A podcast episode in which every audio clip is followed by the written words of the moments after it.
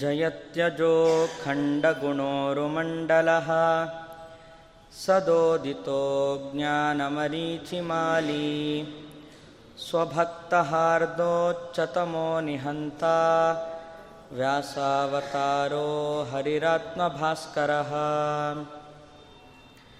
नमस्ते प्राणेशप्रणतविभवायावनिमगाः। नमः स्वामिन् रामप्रियतमहनूमन् गुरुगुणा।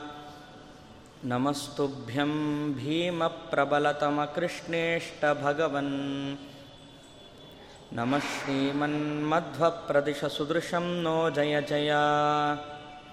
अनवद्यात्मचारित्रं वादिखद्योतभास्वरं विद्यामान्यगुरुं वन्दे विद्याविद्योतभास्वरम् ಶ್ರೀ ವಿಶ್ವೇಶತೀರ್ಥ ಚರಣೋ ಶರಣೋ ಮಮಾಸ್ತಾಂ. ಇವತ್ತು ದೇವರನ್ನು ಧ್ಯಾನ ಮಾಡೋದು ಹೇಗೆ ಅನ್ನೋದ್ರ ಬಗ್ಗೆ ನಾವು ಚಿಂತನೆ ಮಾಡೋಣ. ಎಲ್ಲ ಶಾಸ್ತ್ರಗಳು ಹೇಳುತ್ತೆ, ದೇವರನ್ನು ಧ್ಯಾನ ಮಾಡಬೇಕು ಅಂತ. ಹೇಗೆ ಧ್ಯಾನ ಮಾಡಬೇಕು? ಅಂದರೆ ಅದಕ್ಕೆ ಶಾಸ್ತ್ರದಲ್ಲಿ ಹಿರಿಯರು ಅನೇಕ ಸ್ತೋತ್ರಗಳ ಮೂಲಕ ನಮಗೆ ಆ ದಾರಿಯನ್ನು ತೋರಿಸ್ಕೊಟ್ಟಿದ್ದಾರೆ. ದೇವರನ್ನು ಹೇಗೆ ಚಿಂತನೆ ಮಾಡಬೇಕು ಅಂತ. ಯಾರನ್ನೇ ಧ್ಯಾನ ಮಾಡಬೇಕು ಅಂದರೆ ದೇವರನ್ನು ಪ್ರೀತಿಸೋದು ಅಂತ ಅರ್ಥ. ಪ್ರೀತಿಸಬೇಕಾದ್ರೆ, ದೇವರನ್ನು ಧ್ಯಾನ ಮಾಡಬೇಕಾದ್ರೆ ಅವರ ಗುಣ ಗೊತ್ತಿದ್ರೆ, ಅವರ ಸ್ವರೂಪ ಗೊತ್ತಿದ್ರೆ ಅವ್ರ ಬಗ್ಗೆ ನಮಗೆ ಆದರವೋ ಅನಾದರವೋ ಏನೋ ಒಂದಿರತ್ತೆ. ಈಗ ಸನ್ಯಾಸಿಗಳನ್ನು ಪ್ರೀತಿಸ್ತೇವೆ. ದೊಡ್ಡ ದೊಡ್ಡ ವಿದ್ವಾಂಸರನ್ನು, ಋಷಿಮುನಿಗಳನ್ನು ನಾವು ಗೌರವಿಸ್ತೇವೆ. ಯಾಕೆಂದರೆ ಅವ್ರ ಸ್ವರೂಪ ಗೊತ್ತಿರುತ್ತೆ. ಹಾಗೆ ದೇವರ ಸ್ವರೂಪದ ಬಗ್ಗೆ ಅನೇಕ ಹಿರಿಯರು ಸ್ತೋತ್ರಗಳ ಮೂಲಕ ನಮಗೆ ತಿಳಿಸ್ಕೊಟ್ಟಿದ್ದಾರೆ. ಭೀಷ್ಮಾಚಾರ್ಯರು ಇರಬಹುದು, ವಿಷ್ಣು ಸಹಸ್ರನಾಮದ ಮೂಲಕ. ಹಾಗೆ ಅನೇಕ ಹಿರಿಯರು, ಮಧ್ವಾಚಾರ್ಯರು ಕೂಡ ನಮಗೆ ದೇವರನ್ನು ಹೇಗೆ ಧ್ಯಾನ ಮಾಡಬೇಕು, ಅವನು ಸ್ವರೂಪ ಏನು ಅನ್ನೋದನ್ನು ದ್ವಾದಶ ಸ್ತೋತ್ರಗಳ ಮೂಲಕ ಹೇಳಿದ್ದಾರೆ. ಅದರ ಬಗ್ಗೆ ಚಿಂತನೆ ಮಾಡೋಣ. ಮೊದಲನೇದಾಗಿ ಮಧ್ವಾಚಾರ್ಯರು ಒಂದೇ ನಾನು ನಮಸ್ಕಾರ ಮಾಡ್ತೇನೆ ಅಂತ ಹೇಳ್ತಿದ್ದಾರೆ. ನಮಸ್ಕಾರ ಮಾಡಬೇಕಾದ್ರೆ, ಯಾರು ವಂದ್ಯನಾಗಿರುತ್ತಾನೋ ಅವನು ನಾವು ನಮಸ್ಕಾರ ಮಾಡ್ತೀವಿ ವಂದ್ಯ ಅಂದರೆ ಅವನಿಗೆ ನಮಸ್ಕಾರ ಮಾಡಿಸ್ಕೊಳ್ಳಿಕ್ಕೆ ಯೋಗ್ಯನಾಗಿರ್ತಾನೆ ಅಂತ ಅರ್ಥ. ವಂದಿತು ಯೋಗ್ಯ ವಂದ್ಯ. ನಮಸ್ಕಾರಕ್ಕೆ ಅವನು ಅರ್ಹನಾಗಿದ್ದಾನೆ ಅಂತ. ದೇವರು ಕೂಡ ವಂದ್ಯನಾಗಿದ್ದಾನೆ. ನಮಸ್ಕಾರ ನಮಸ್ಕಾರ ಮಾಡಿಸ್ಕೊಳ್ಳಿಕ್ಕೆ ಅವನು ಅರ್ಹನಾಗಿದ್ದಾನೆ. ಆದ್ದರಿಂದಾಗಿ ಮಧ್ವಾಚಾರ್ಯರು ಒಂದೇ ನಮಸ್ಕಾರ ಮಾಡ್ತಾ ಇದ್ದೇನೆ. ಸರಿ, ದೇವರಲ್ಲಿ ನಮಸ್ಕಾರ ಮಾಡಿಸ್ಕೊಳ್ಳಿಕ್ಕೆ ಬೇಕಾದ ಅರ್ಹತೆಗಳೇನೇನಿದೆ? ಅಂದರೆ ಮಧ್ವಾಚಾರ್ಯರು ಹೇಳ್ತಾರೆ ಸದಾನಂದಂ ಇದು ದೇವರಲ್ಲಿ ಮಾತ್ರ ಇರೋದು. ಸದಾ ಆನಂದಮಯನಾಗಿರ್ತಾನೆ. ಒಮ್ಮೆಯೂ ಕೂಡ ದೇವರಿಗೆ ದುಃಖ ಆಗೋದೇ ಇಲ್ಲ. ಅವನು ಸದಾ ಆನಂದನಾಗಿರುತ್ತಾನೆ ನಮಗೂ ಕೂಡ ನಾವು ಸದಾನಂದರಾಗಿರೋದಿಲ್ಲ ಯಾವಾಗಾರು ಒಮ್ಮೆ ದುಃಖ ಇದ್ದೇ ಇರುತ್ತೆ. ಬ್ರಹ್ಮಾದಿ ದೇವತೆಗಳಿಗೆ ಅವಾಗವಾಗ ಸ್ವಲ್ಪ ಸ್ವಲ್ಪ ದುಃಖ ಇರುತ್ತೆ. ನಮಗೆ ದುಃಖವೇ ಜಾಸ್ತಿ ಇರುತ್ತೆ. ಆನಂದ ಸ್ವಲ್ಪ ಇರುತ್ತೆ. ಹಾಗಾಗಿ ದೇವರನ್ನು ಧ್ಯಾನ ಮಾಡಬೇಕಾದ್ರೆ ಆ ಸದಾನಂದ ಎಂಬುವ ಗುಣ ನಮ್ಮಲ್ಲಿಲ್ಲ. ಅದು ದೇವರಲ್ಲಿ ಇದೆ. ನಮ್ಮಲ್ಲಿ ಆ ಗುಣ ಬರಬೇಕು ಅಂದರೆ ದೇವರನ್ನು ಆ ರೀತಿ ಧ್ಯಾನ ಮಾಡಬೇಕು. ಈಗ ನಾವು ಭಿಕ್ಷೆ ಯಾರ ಹತ್ರ ಕೇಳಬೇಕು ಅಂದರೆ ಕೋಟಿ ಕೋಟಿ ಹಣ ಇರೋ ಒಬ್ಬ ಶ್ರೀಮಂತನ ಹತ್ರ ಭಿಕ್ಷೆ ಕೇಳ್ಬೋದು. ನಮ್ಮಂತೆ ಒಬ್ಬ ದರಿದ್ರನಾದವನ ಹತ್ರ ಹೋಗಿ ಭಿಕ್ಷುಕ ಬೀದಿಯ ಬದಿಯಲ್ಲಿ ಕುಳಿತಿರುವ ಭಿಕ್ಷುಕನ ಹತ್ರ ನಾವು ನೂರು ರೂಪಾಯೋ, ಐನೂರು ರೂಪಾಯೋ ಕೇಳಿದ್ರೆ ಅವ್ನು ಕೊಡ್ಲಿಕ್ಕೆ ಸಾಧ್ಯವಾ? ಅದೇ ರೀತಿ ದೇವರನ್ನು ನಾವು ಆನಂದದ ಭಿಕ್ಷೆಯನ್ನು ಕೇಳಬೇಕು. ಆನಂದದ ಭಿಕ್ಷೆಯನ್ನು ಕೇಳಬೇಕಾದ್ರೆ ದೇವರನ್ನು ಸದಾ ಆನಂದ ಅಂಥೇಳಿ ನಾವು ಉಪಾಸನೆ ಮಾಡಿ ದೇವರು ಹೇಳಿದ್ದಾನೆ ಗೀತೆಯಲ್ಲಿ ಏ ಯಥಾ ಮಾಂ ಪ್ರಪದ್ಯಂತೆ, ತಾನ್ ಸ್ತತೈವ ಭಜಾಮ್ಯಹಂ. ಯಾರು ನನ್ನನ್ನು ಹೇಗೆ ತಿಳ್ಕೊಂಡು ಉಪಾಸನೆ ಮಾಡ್ತಾರೋ, ನಾನು ಅವರನ್ನು ಹಾಗೆ ಉಪಾಸನೆ ಮಾಡ್ತೇನೆ, ಹಾಗೆ ಅವರನ್ನು ಪ್ರೀತಿಸ್ತೇನೆ, ಹಾಗೆ ವರವನ್ನು ಕೊಡ್ತೇನೆ ಅಂತ. ದೇವರನ್ನು ಹೇಗೆಗೋ ಉಪಾಸನೆ ಮಾಡಲಿಕ್ಕಿಲ್ಲ.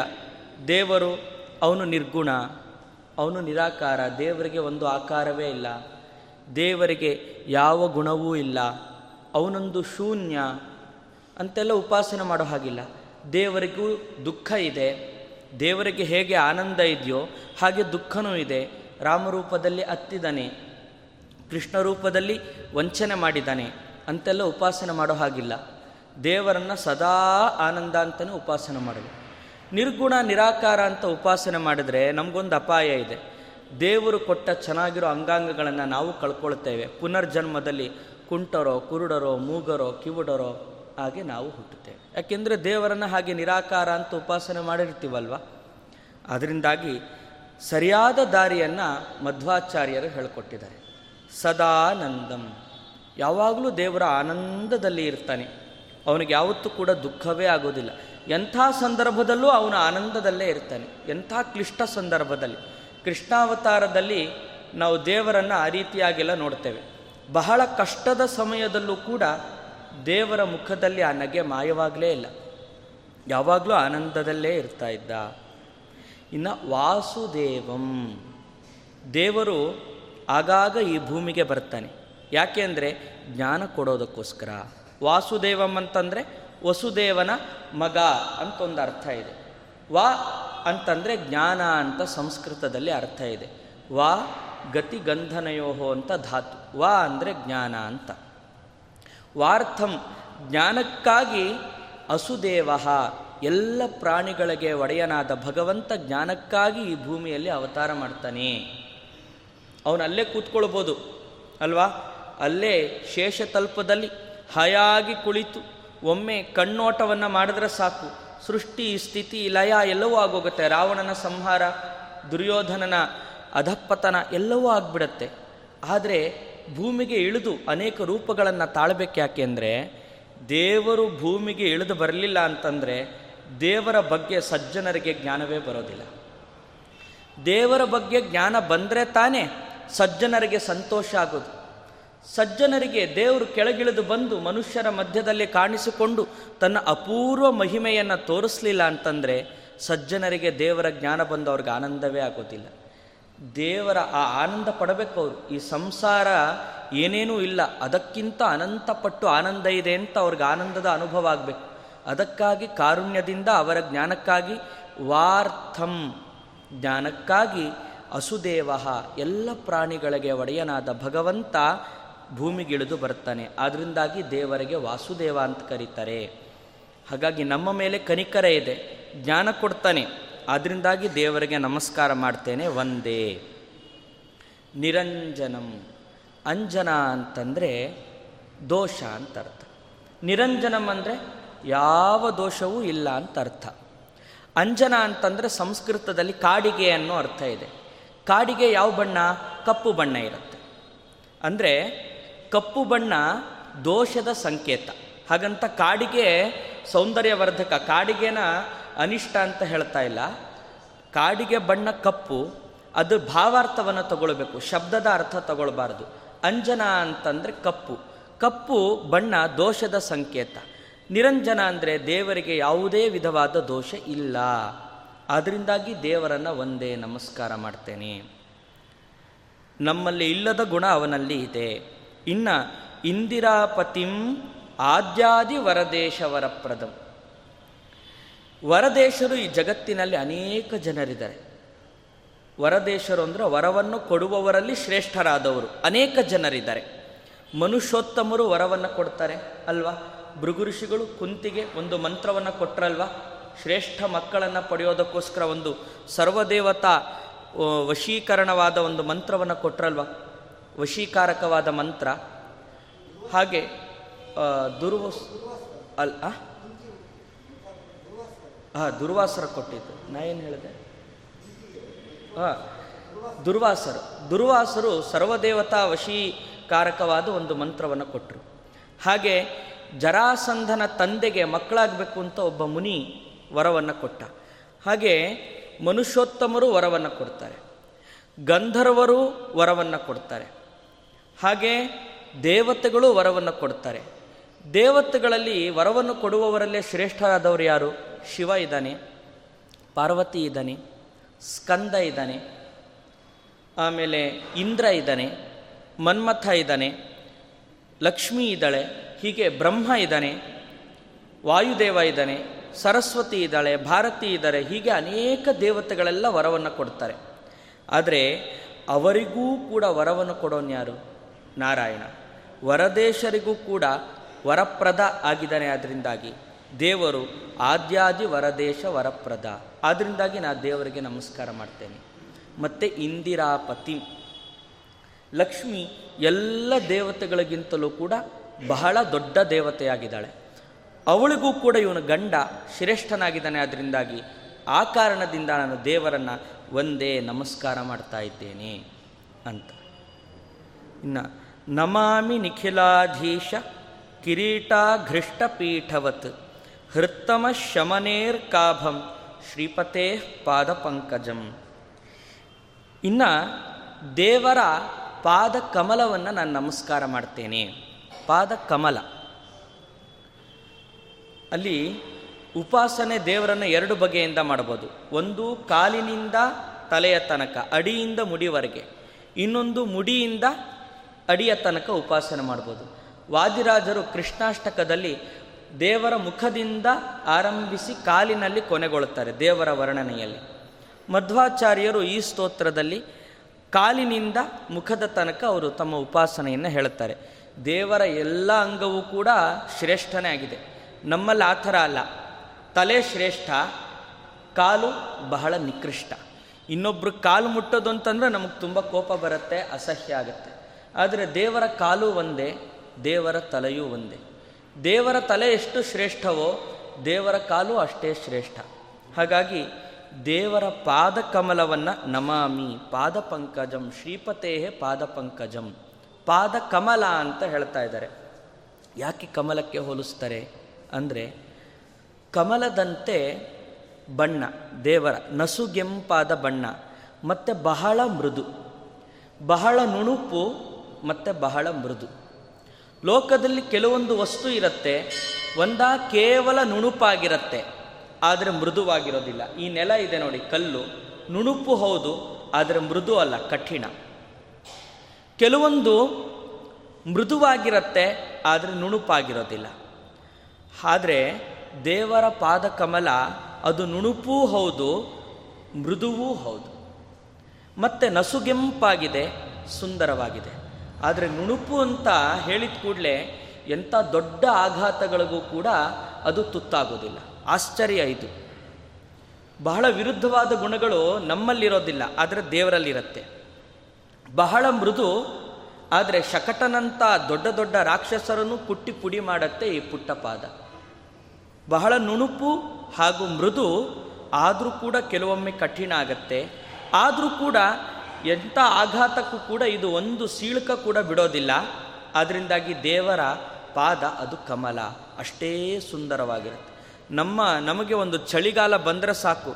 ಮಚ್ಚಿನಿಂದ ಕೊರದಾಗಿರುತ್ತೆ ಕಾಲುಗಳು. ಆದರೆ ದೇವರ ಕಾಲು ಮಾತ್ರ ಬಹಳ ಕಮಲದಂತೆ ಬಹಳ ಸುಂದರ ಅಂತ ಪಾದಕಮಲವನ್ನು ನಾನು ನಮಸ್ಕಾರ ಮಾಡ್ತಾ ಇದ್ದೇನೆ.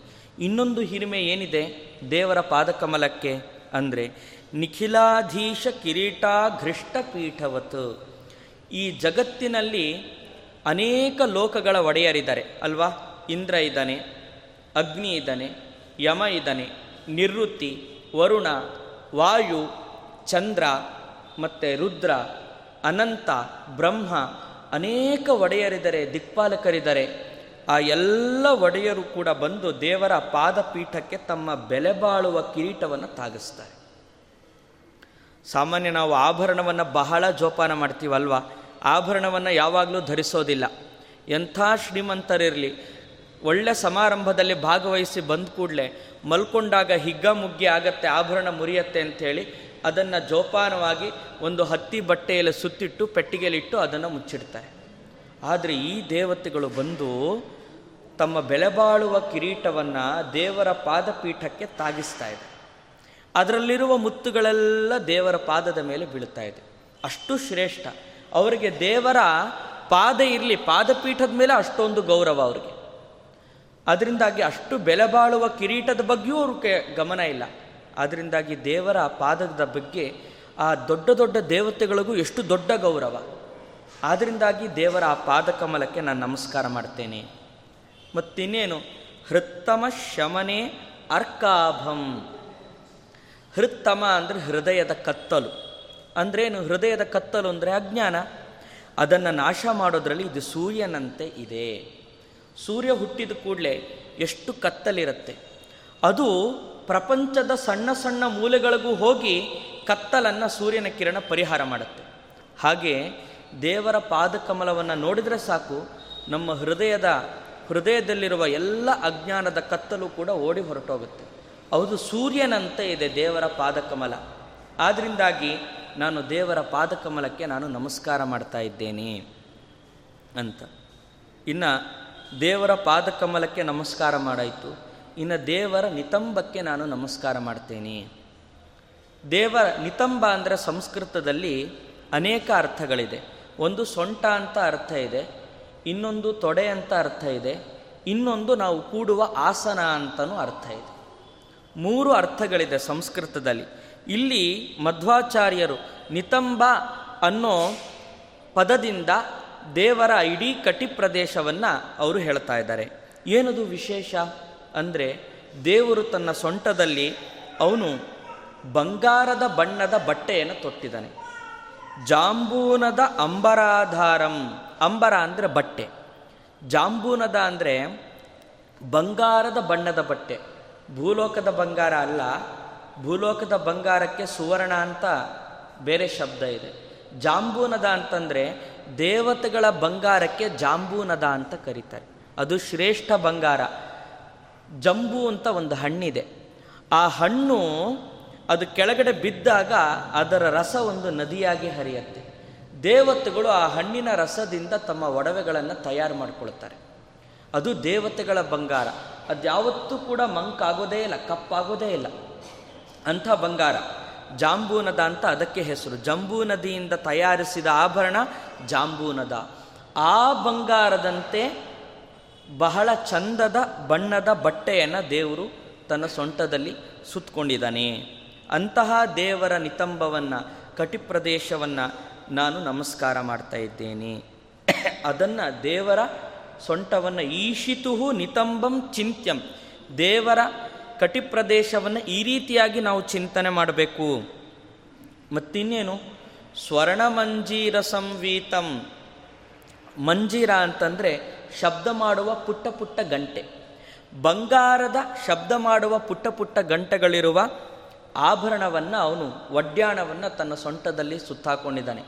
ಆದ್ದರಿಂದಾಗಿ ಅಂಥ ಅದ್ಭುತವಾದ ದೇವರ ಕಟಿಪ್ರದೇಶವನ್ನು ನಾನು ಧ್ಯಾನ ಮಾಡ್ತೇನೆ. ಮತ್ತು, ಅಲ್ಲ, ಆಭರಣ ಸುತ್ತಕೊಳ್ಳೋದು ನಾವು ಆಭರಣ ಹಾಕ್ಕೊಳ್ತೀವಿ ಅದರಲ್ಲೇನು ವಿಶೇಷ? ಅಂತಂದರೆ, ದೇವರ ಆಭರಣ, ನಮ್ಮ ಆಭರಣ ಜಡ. ದೇವರ ಆಭರಣ ಜಡ ಅಲ್ಲ, ಅದು ಚೇತನ. ಯಾಕೆಂದರೆ, ಪುರಂದರದಾಸರು ಹೇಳಲ್ವಾ, ಛತ್ರ ಚಾಮರ ಧ್ವಜನ ಪರ್ಯಂಕ ಪಾತ್ರ ರೂಪದಲ್ಲಿ ನಿಂತು ಚಿತ್ರಚರಿತನಾದ ಹರಿಯ ನಿತ್ಯ ಸೇವೆ ಮಾಡುತ್ತಿಹಳು ಲಕ್ಷ್ಮೀದೇವಿಗೆ ದೇವರ ಎಷ್ಟು ಸೇವೆ ಮಾಡಿದ್ರೂ ಸಾಕಾಗಲ್ಲ. ಅವಳಿಗೆ ಅವಳಿಗೊಂದು ಅತೃಪ್ತಿ ಕಾಡುತ್ತೆ ನಮಗೆ ಹಣದ ವಿಷಯದಲ್ಲಿ ಅತೃಪ್ತಿ ಇದ್ದರೆ ಅವಳಿಗೆ ದೇವರ ಸೇವೆ ಮಾಡುವ ವಿಷಯದಲ್ಲಿ ಅತೃಪ್ತಿ. ದೇವರು ಅವಳಿಗೆ ಆ ಭಾಗ್ಯನ ಕೊಟ್ಟಿದ್ದಾನೆ. ಆದ್ದರಿಂದಾಗಿ ಅವಳು ದೇವರ ಆಭರಣ, ದೇವರ ಬಟ್ಟೆಯ ರೂಪದಲ್ಲೆಲ್ಲ ಅವಳು ದೇವರ ಮೈಗೆ ಸುತ್ತಕೊಂಡು ದೇವರ ಸೇವೆ ಮಾಡ್ತಿರ್ತಾಳೆ. ಲಕ್ಷ್ಮೀದೇವಿ ಇಷ್ಟು ಉತ್ಸಾಹದಿಂದ ಇಷ್ಟು ಭಕ್ತಿಯಿಂದ ದೇವರ ಮೈಗೆ ಸುತ್ತಾಕೊಂಡಿದ್ದಾಳೆ ಅಂತಂದರೆ, ಆ ದೇವರು ಇನ್ನೆಷ್ಟು ದೊಡ್ಡವನಾಗಿದ್ದಾನೆ. ಲಕ್ಷ್ಮಿಯ ಪ್ರೀತಿಗೆ ಪಾತ್ರನಾಗಿರಬೇಕು ಅಂದರೆ ಇನ್ನೆಷ್ಟು ದೊಡ್ಡವನಾಗಿದ್ದಾನೆ. ಅದರಿಂದಾಗಿ ಅಂತಹ ದೇವರ ಕಟಿಪ್ರದೇಶವನ್ನು ನಾನು, ಊರುವನ್ನು, ತೊಡೆಯನ್ನು ನಾನು ನಮಸ್ಕಾರ ಮಾಡ್ತೇನೆ. ಮತ್ತು ಜಗದಂಬಯ ಆರೂಢಂ. ದೇವರ ತೊಡೆಯನ್ನು ನಾನು ಚಿಂತನೆ ಮಾಡ್ತೇನೆ. ಏನು ಅಂದರೆ ಜಗತ್ತಿಗೆ ತಾಯಿಯಾದ ಲಕ್ಷ್ಮೀದೇವಿ ಆ ತೊಡೆಯಲ್ಲಿ ಕುಳಿತುಕೊಂಡಿದ್ದಾಳೆ. ಜಗದಂಬಯ ಆರೂಢಂ. ನೋಡಿ ಇಲ್ಲಿ. ಅದರಿಂದಾಗಿ ಜಾಂಬೂನದ ಇಲ್ಲಿ ನಿತಂಬ ಅನ್ನೋದಕ್ಕೆ ಮೂರು ಅರ್ಥ ಅಂತ ಹೇಳಿದ್ದಲ್ಲ ಈ ರೀತಿಯಾಗಿ ಮಾಡ್ಕೊಳ್ಬೇಕು. ಈಶಿತುಹು ಜಾಂಬೂನದಾಂಬರಾಧಾರಂ ನಿತಂಬಂ ಚಿಂತ್ಯಂ. ದೇವರ ನಿತಂಬವನ್ನು, ಆಸನವನ್ನು ಚಿಂತಿಸಬೇಕು. ಹೇಗೆ? ದೇವತೆಗಳ ಬಂಗಾರದ, ಬಂಗಾರದಂತೆ ಮಿರಮಿರುಗುವ ಬಣ್ಣದ ರೇಷ್ಮೆ ಬಟ್ಟೆಯನ್ನು ಸುತ್ತಿಕೊಂಡ ದೇವರ ಆಸನವನ್ನು ನಾನು ಚಿಂತನೆ ಮಾಡಬೇಕು. ಆಮೇಲೆ ಸ್ವರ್ಣಮಂಜೀರ ಸಂವೀತಂ ಆರೂಢಂ ನಿತಂಬಂ. ಬಂಗಾರದ ಕಿರುಗಂಟೆಗಳಿರುವ ಒಡ್ಯಾಣವನ್ನು ಧರಿಸಿರುವ ದೇವರ ಸೊಂಟವನ್ನು ನಾನು ಧ್ಯಾನ ಮಾಡ್ತೇನೆ. ಇನ್ನು ಜಗದಂಬಯ ಆರೂಢಂ ನಿತಂಬಂ. ಜಗತ್ತಿಗೆ ತಾಯಿಯಾದ ಲಕ್ಷ್ಮಿ ಕುಳಿತಿರುವ ದೇವರ ತೊಡೆಯನ್ನು ಧ್ಯಾನ ಮಾಡಬೇಕು. ಹೀಗೆ ದೇವರ ಒಂದೊಂದು ಅವಯವೂ ಕೂಡ ಯಾವುದು ನಿಕೃಷ್ಟ ಅಲ್ಲ, ಎಲ್ಲವೂ ಕೂಡ ಬಹಳ ಉಚ್ಚ ದೋಷ ಇದ್ದರೆ ಅದು ನಿಕೃಷ್ಟ ಅಂತಾಗತ್ತೆ. ದೋಷವೇ ಇಲ್ಲ ಅದರಿಂದಾಗಿ ಎಲ್ಲವೂ ಕೂಡ ಚಿಂತ್ಯವೇ ಆಗಿದೆ. ಈ ರೀತಿಯಾಗಿ ದೇವರನ್ನು ಉಪಾಸನೆ ಮಾಡಬೇಕು. ಇನ್ನು, ಉದರಂ ಚಿಂತ್ಯಮೀಶಸ್ಯ ತನುತ್ವೇಪ್ಯಖಿಲಂಭರಂ ವಲಿತ್ರಯಾಂಕಿತಂ ನಿತ್ಯಂ, ಉಪಗೂಢಂ ಶ್ರೇಯೈಕಯ. ಇನ್ನು ದೇವರ ಹೊಟ್ಟೆಯನ್ನು ಉದರಂ ಚಿಂತ್ಯಂ, ಈಶಸ್ಯ ಉದರಂ ಚಿಂತ್ಯಂ. ದೇವರ ಹೊಟ್ಟೆಯನ್ನು ಧ್ಯಾನ ಮಾಡಬೇಕು. ಹೇಗೆ ಧ್ಯಾನ ಮಾಡಬೇಕು ಅಂದರೆ ತನುತ್ವೇಪಿ ಅಖಿಲಂಭರಂ. ತನು ಅಂತಂದ್ರೆ ಬಹಳ ಚಿಕ್ಕದು ಅಂತ. ದೇವರ ಸೊಂಟ ಬಹಳ ಸುಂದರ, ಬಹಳ ಚಿಕ್ಕದು, ಬಹಳ ಲಕ್ಷಣ, ಆದರೂ ಕೂಡ ಅಖಿಲಂಭರಂ, ಇಡೀ ಜಗತ್ತನ್ನು ಧರಿಸಿದೆ. ಭಾರಿ ವಿಚಿತ್ರ. ದೇವರು ಅಂತಂದ್ರೆ ಅತ್ಯಂತ ಆಶ್ಚರ್ಯ ಅತ್ಯಂತ ಅದ್ಭುತ, ಅತ್ಯಂತ ವಿಚಿತ್ರ. ದೇವರ ಸೊಂಟ ಬಹಳ ಸಣ್ಣದು, ಆದರೂ ಕೂಡ ಇಡೀ ಜಗತ್ತನ್ನು ಧರಿಸಿದ್ದಾನೆ. ಅದರಿಂದಾಗಿ ದೇವರ ಅಂಥ ಪುಟ್ಟ ಹೊಟ್ಟೆಯನ್ನು ಧ್ಯಾನ ಮಾಡಬೇಕು, ಈ ರೀತಿಯಾಗಿ ಧ್ಯಾನ ಮಾಡಬೇಕು. ಆಮೇಲೆ ವಲಿತ್ರಯಾಂಕಿತಂ ನಿತ್ಯಂ, ಇನ್ನೇನಿದೆ ಅಂದರೆ ದೇವರ ಹೊಟ್ಟೆಯಲ್ಲಿ ಮೂರು ರೇಖೆಗಳಿದೆ. ಅದು ಲಕ್ಷಣ. ಹಣೆಯಲ್ಲಿ ಮೂರು ರೇಖೆಗಳಿರಬೇಕು ಕಂಠದಲ್ಲಿ ಮೂರು ರೇಖೆ ಇರಬೇಕು, ಹೊಟ್ಟೆಯಲ್ಲಿ ಮೂರು ರೇಖೆ ಇರಬೇಕು. ಅದು ಲಕ್ಷಣಶಾಸ್ತ್ರದಲ್ಲಿ ಹೇಳಿದೆ. ಅಂಥ ವ್ಯಕ್ತಿ ಬಹಳ ಸುಂದರ ಅಂತರ್ಥ. ಅದರಿಂದಾಗಿ ಅನ್, ಅಂಥ ಹೊಟ್ಟೆಯನ್ನು ಶ್ರೇಯಿಕೆಯ ನಿತ್ಯಂ ಉಪಗೂಢಂ. ಲಕ್ಷ್ಮೀದೇವಿ ಮಾತ್ರ ತನ್ನ ಕೈಯಿಂದ ಆ ಸೊಂಟವನ್ನು ಬಳಸಿ ಹಿಡ್ಕೊಂಡಿರ್ತಾಳೆ. ಅಂಥ ಸುಂದರವಾದ ಹೊಟ್ಟೆಯನ್ನು ಎಲ್ಲರೂ ಕೂಡ ಧ್ಯಾನ ಮಾಡಬೇಕು ಅಂತ. ಇನ್ನು ಸ್ಮರಣೀಯಂ ಉರೋ ವಿಷ್ಣೋ ಇಂದಿರಾ ವಾಸಮುತ್ತಮೈಹಿ. ಇನ್ನು ದೇವರ ಉರಹ ಸ್ಮರಣೀಯಂ. ಉರಹ ಅಂತಂದರೆ ವಿಶಾಲವಾದ ಎದೆ. ದೇವರ ಎದೆಯನ್ನು ನಾವು ಎಲ್ಲ ಯಾವಾಗಲೂ ಕೂಡ ಸ್ಮರಣೆ ಮಾಡಬೇಕು. ಏನಿದೆ ಅಲ್ಲಿ ವಿಶೇಷ ಅಂದರೆ ಇಂದಿರಾ ವಾಸಂ. ಯಾವಾಗಲೂ ಕೂಡ ಲಕ್ಷ್ಮೀದೇವಿ ವಾಸ ಮಾಡ್ತಾ ಇರ್ತಾಳೆ ದೇವರ ಎದೆಯಲ್ಲಿ. ಆದ್ದರಿಂದಾಗಿ ದೇವರ ಎದೆಯನ್ನು ಆ ರೀತಿಯಾಗಿ ಚಿಂತನೆ ಮಾಡಬೇಕು. ಮತ್ತು ಇನ್ನೇನು ವಿಶೇಷ ಅಂದರೆ ಅನಂತಂ. ದೇವರ ಎದೆ ಇದೆಯಲ್ಲ, ಅದು ಅನಂತ. ಬಹಳ ವಿಸ್ತಾರ. ಎದೆ ಯಾವತ್ತೂ ಕೂಡ ವಿಶಾಲವಾಗಿರಬೇಕು. ವಿಶಾಲವಾಗಿರಬೇಕು, ಪುಷ್ಟವಾಗಿರಬೇಕು. ಉನ್ನತವಾಗಿರಬೇಕು, ವಿಶಾಲವಾಗಿರಬೇಕು. ದೇವರ ಎದೆ ಅಷ್ಟು ವಿಶಾಲ, ಅದು ಎಷ್ಟು ಅಂದರೆ ಅನಂತ. ದೇವರ ಒಂದೊಂದು ಅವಯವವೂ ಕೂಡ ಅನಂತ. ಬಹಳ ವಿಸ್ತಾರ. ಕಣ್ಣಿನಲ್ಲಿ ನಾವು ತುಂಬಿಕೊಳ್ಳಿಕ್ಕಾಗೋದಿಲ್ಲ. ಆದರೂ ಕೂಡ ಭಕ್ತರ ಉಪಾಸನೆಗಾಗಿ ಎರಡು ಭುಜಗಳ ನಡುವೆ ದೇವರು ತನ್ನ ಎದೆಯನ್ನು ಧರಿಸಿದ್ದಾನೆ. ಅಂದರೆ ಏನರ್ಥ? ಅಷ್ಟು ಪುಟ್ಟ ರೂಪವನ್ನು ತಗೊಂಡಿದ್ದಾನೆ ಅಂತ ಅರ್ಥ. ಕೃಷ್ಣ ರೂಪದಿಂದ ರಾಮರೂಪದಿಂದ ದೇವರ ಒಂದೊಂದು ಅವಯವವೂ ಕೂಡ ಅನಂತ. ಆದರೆ ಅನಂತನಾದ ಭಗವಂತನನ್ನು ಹೇಗೆ ಕಣ್ಣಿಗೆ ತುಂಬಿಕೊಳ್ಳೋದು? ಅಲ್ವಾ? ಒಂದು ಸಣ್ಣ ಇರುವೆ ತನ್ನ ಕಣ್ಣಲ್ಲಿ ಒಬ್ಬ ಮನುಷ್ಯನನ್ನು ತುಂಬಿಕೊಳ್ಳಿಕ್ಕಾಗಲ್ಲ. ಅಬ್ಬಬ್ಬ ಅಂದರೆ ಒಂದು ಹೆಬ್ಬೆರಳು ನೋಡತ್ತಷ್ಟೇ ಅದು. ಹಾಗೆ ನಾವು ದೇವರ ವಿರಾಟ್ ರೂಪವನ್ನು ಹೇಗೆ ಅನಂತ ಹೇಗೆ ಕಣ್ಣು ತುಂಬಿಕೊಳ್ಳೋದು. ಅದರಿಂದಾಗಿ ದೇವರು ಅಂತವತ್ ಇವ. ಏನೋ ಒಂದು ಕೊನೆ ಇದೆ ಎಂಬಂತೆ ತ ಎರಡು ಭುಜಗಳ ನಡುವೆ ದೇವರು ತನ್ನ ಎದೆಯನ್ನು ಧರಿಸಿದ್ದಾನೆ. ಅಂದ್ರೇನರ್ಥ, ರಾಮ, ಕೃಷ್ಣ, ಮತ್ಸ್ಯ, ಕೂರ್ಮ ಮೊದಲಾದ ಅವತಾರಗಳ ರೂಪದಲ್ಲಿ ತನ್ನನ್ನು ತಾನು ಚಿಕ್ಕದಾಗಿ ಭಕ್ತರ ಉಪಾಸನೆಗಾಗಿ ತೋರಿಸ್ಕೊಂಡಿದ್ದಾನೆ. ಇನ್ನು ದೇವರ ನಾಲ್ಕು ತೋಳುಗಳನ್ನು ನೆನಿಬೇಕು. ಹೇಗೆ ನೆನಿಬೇಕು? ಶಂಖ ಚಕ್ರ ಗದಾ ಪದ್ಮ ಧರಾಹ ಚಿಂತ್ಯಾಹ ಹರೇ ಭುಜಾಹ. ದೇವರ ಭುಜಗಳು ಯಾವಾಗಲೂ ಕೂಡ ಚಕ್ರ, ಶಂಖ, ಗದ ಪದ್ಮಗಳನ್ನು ಧರಿಸಿದೆ. ಹೆದರಿಕೆಯಿಂದ ಧರಿಸಿರೋದಲ್ಲ, ಆ ಪ್ರತಿ ಆಯುಧಗಳಿಗೂ ಕೂಡ ಒಬ್ಬೊಬ್ಬ ಅಭಿಮಾನಿ ದೇವತೆ ಇದ್ದಾನೆ. ಅವನಿಗೆ ಸಂತೋಷ ಆಗಬೇಕು ಅಂತ ಆಯುಧಗಳನ್ನು ಇಟ್ಕೊಂಡಿರ್ತಾನೆ. ಅವನಿಗೆ ಸೇವಾ ಭಾಗ್ಯ ಕೊಡಬೇಕಲ್ವಾ? ಅದಕ್ಕಾಗಿ ಅವನು ಆಯುಧಗಳನ್ನು ಧರಿಸಿದನೇ.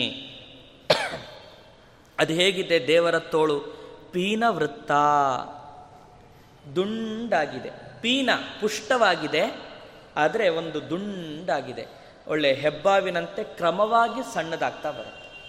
ಇದ್ದಕ್ಕಿದ್ದಂತೆ ಇಲ್ಲಿ ದಪ್ಪ ಇರುತ್ತೆ, ಇದ್ದಕ್ಕಿದ್ದಂತೆ ಇಲ್ಲಿ ಸಣ್ಣ, ಅಥವಾ ಇಲ್ಲೆಲ್ಲ ಚೆನ್ನಾಗಿರುತ್ತೆ, ಇಲ್ಲಿ ಬಂದರೆ ಕೈ ಬಹಳ ಸಣ್ಣ, ಹಾಗೆಲ್ಲ ಇಲ್ಲ. ಕ್ರಮವಾಗಿ ಉರುಟಾಗಿ ಇರುತ್ತೆ ನರ ಎಲ್ಲ ಉಬ್ಕೊಂಡಿರೋದಿಲ್ಲ. ನಾವು ದೇವರ ಪುಷ್ಟವಾದ ತೋಳು ಅಂದರೆ ಈಗಿನ ಜಿಮ್ನಿಂದ ತರಬೇತಿ ಪಡೆದಿರೋ ಪುರುಷರ ತೋಳುಗಳನ್ನು ನಾವು ನೆನೆಸ್ಕೊಳ್ಬಾರ್ದು. ಅದು ಅವಲಕ್ಷಣ ಅದು. ನರಗಳೆಲ್ಲ ಉಬ್ಬಿರತ್ತೆ. ಮತ್ತು ಆ ಪುಷ್ಟಿಯಿಂದ ಅವ್ರಿಗೇನು ಪ್ರಯೋಜನ ಇರಲ್ಲ. ಅವ್ರಿಗೆ ಹಲ್ಲು ಉಜ್ಗೊಳ್ಲಿಕ್ಕಾಗಲ್ಲ ಅಥವಾ ಅವ್ರ ಬೆನ್ನನ್ನು ಅವ್ರು ಕೆರ್ಕೊಳ್ಳಿಕ್ಕಾಗೋದಿಲ್ಲ. ಹಾಗಾಗಿ ನಾವು ಮನುಷ್ಯರ ಪುಷ್ಟ ತೋಳನ್ನು ನಾವು ನೆನೆಸ್ಕೊಳ್ಬಾರ್ದು. ದೇವರದು ಅಂದರೆ ಬಹಳ ಜ್ಞಾನಾನಂದಮಯವಾಗಿರುತ್ತೆ, ಉರುಟಾಗಿರುತ್ತೆ, ಕ್ರಮವಾಗಿ ಸಣ್ಣದಾಗಿರುತ್ತೆ. ಅದರಿಂದಾಗಿ ಅಂಥ ದೇವರ ಸುಂದರವಾದ ತೋಳುಗಳನ್ನು ನೆನೆಸ್ಕೊಳ್ಬೇಕು. ಮತ್ತೇನು ಗೊತ್ತಾ? ಅದಕ್ಕೆ ಒಂದೇ ಕೆಲಸ. ಬೇರೆ ಕೆಲಸನೇ ಗೊತ್ತಿಲ್ಲ ತೋಳುಗಳಿಗೆ. ಮಾಡಕ್ಕೆ ಒಂದೇ ಕೆಲಸ ಗೊತ್ತಿರೋದು. ಏನು ಅಂದರೆ, ಜಗದ್ರಕ್ಷ ಕೇವಲ ಉದ್ಯೋಗಿನಂ. ಉದ್ಯೋಗಿನಃ. ಅದಕ್ಕೆ ಜಗತ್ತನ್ನು ರಕ್ಷಣೆ ಮಾಡೋದೇ ಒಂದು ಕೆಲಸ. ಯಾವಾಗಲೂ ಅದೊಂದೇ ಕೆಲಸ ಮಾಡು. ಇನ್ಯಾವ ಕೆಲಸನೂ ಮಾಡಲ್ಲ. ಇನ್ಯಾವ ಕೆಲಸ ಮಾಡಲಿಕ್ಕೂ ಗೊತ್ತಿಲ್ಲ ಅದಕ್ಕೆ. ಜಗದ್ರಕ್ಷ ಕೇವಲ ಉದ್ಯೋಗಿನಃ. ಅದರಿಂದಾಗಿ ದೇವರ ಅಂಥ ಉರುಟಾದ, ಸುಂದರವಾದ, ಪುಷ್ಟವಾದ ಚಕ್ರಶಂಖ ಗದಾ ಪದ್ಮಗಳನ್ನು ಧರಿಸಿದ ದೇವರ ತೋಳುಗಳನ್ನು ಯಾವಾಗಲೂ ಕೂಡ ಸ್ಮರಣೆ ಮಾಡಬೇಕು. ಹಾಗೆ ಸ್ಮರಣೆ ಮಾಡಿದ್ವಿ ಅಂತಾದರೆ ನಾವು ಕುಟುಂಬದ ಭಾರವನ್ನು ಹೊರಲಿಕ್ಕೆ ನಮಗೂ ಸಾಧ್ಯ.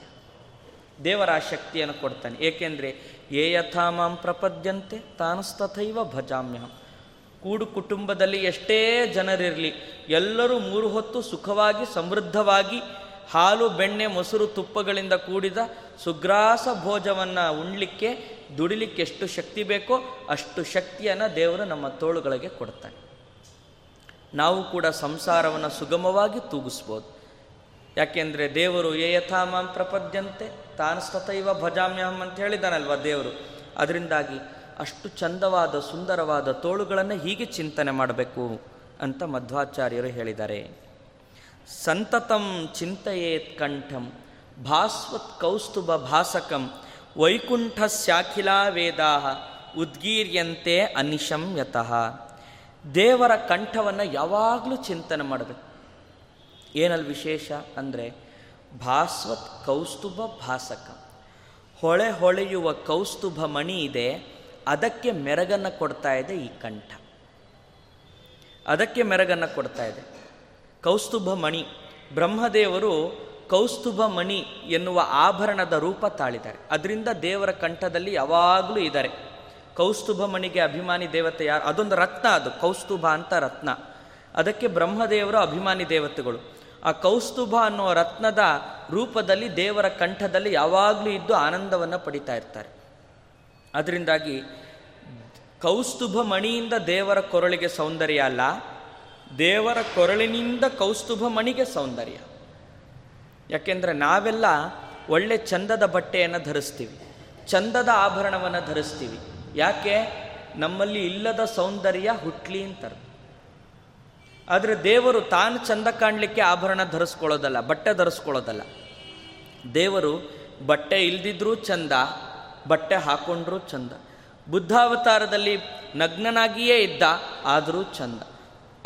ರಾಮಾವತಾರ ಅದಕ್ಕೆ ಸ್ಪಷ್ಟ ಉದಾಹರಣೆ. ರಾಮಾವತಾರ, ರಾಮ ಕಾಡಿಗೆ ಹೋಗಬೇಕಾದ್ರೆ ಅವನಿಗೆ ಹದಿನೇಳು ವರ್ಷನೋ ಏನೋ. ಹದಿನಾಲ್ಕು ವರ್ಷ ವನವಾಸ ಮುಗಿಸಿ ಬಂದಾಗ ಅವನಿಗೆ ಮೂವತ್ತೊಂದು ವರ್ಷ ಮೂವತ್ತೆರಡು ವರ್ಷ ಆಗಿತ್ತು. ನೋಡಿ, ಹೋಗಬೇಕಾದ್ರೆ ಹದಿನೇಳು ವರ್ಷದ ಆಗತಾನೆ ಚಿಗುರು ಮೀಸೆಯ ಹುಡುಗ ಕಾಡಿಗೆ ಹೋಗಿತ್ತು. ಹದಿನಾಲ್ಕು ವರ್ಷ ಕಳೆದು ಬಂದಿದ್ದಾನೆ. ಈಗ ಪ್ರೌಢನಾದ ಯುವಕ. ಯುವಕ ಪ್ರೌಢ. ಆದರೆ ಕಾಡಿನಲ್ಲಿ ಬಿಸಿಲಲ್ಲಿ ಬೆಂದಿದ್ದಾನೆ. ಮಳೆಯಲ್ಲಿ ನೆನೆದಿನೆ ನೆನೆದಿದ್ದಾನೆ. ಚಳಿಯಲ್ಲಿ ನಡಗಿದ್ದಾನೆ. ಅಂದ್ರೆ ಅರ್ಥ ಏನು? ಅವನು ಯಾವುದೇ ವಿಧವಾದ ಉತ್ತಮವಾದ ಬಟ್ಟೆಯನ್ನು ಧರಿಸ್ತಾ ಇರಲಿಲ್ಲ ಒರಟಾದ ನಾರುಮಡಿಯನ್ನು ಧರಿಸಿದ್ದ. ಅರಣ್ಯದಲ್ಲಿ ಬೆಚ್ಚಗಿನ ಯಾವ ಗೋಡೆಯೂ ಇರಲಿಲ್ಲ. ಗುಡಿಸಲಿತ್ತು. ಬೇಕಾದಷ್ಟು ಗಾಳಿ ಬರ್ತಾ ಇತ್ತು. ಇವೆಲ್ಲ ಆಗಿದೆ. ಆದರೂ ರಾಮನ ಚರ್ಮದ ಕಾಂತಿ ಅದು ತಗ್ಗಿಲ್ಲ. ಅದೇ ಹೊಳಿತಾ ಇದೆ. ರಾಮ ಎಣ್ಣೆ ಹಚ್ಚಿರಲಿಲ್ಲ. ತಲೆ ಬಾಚ್ತಾ ಇರಲಿಲ್ಲ.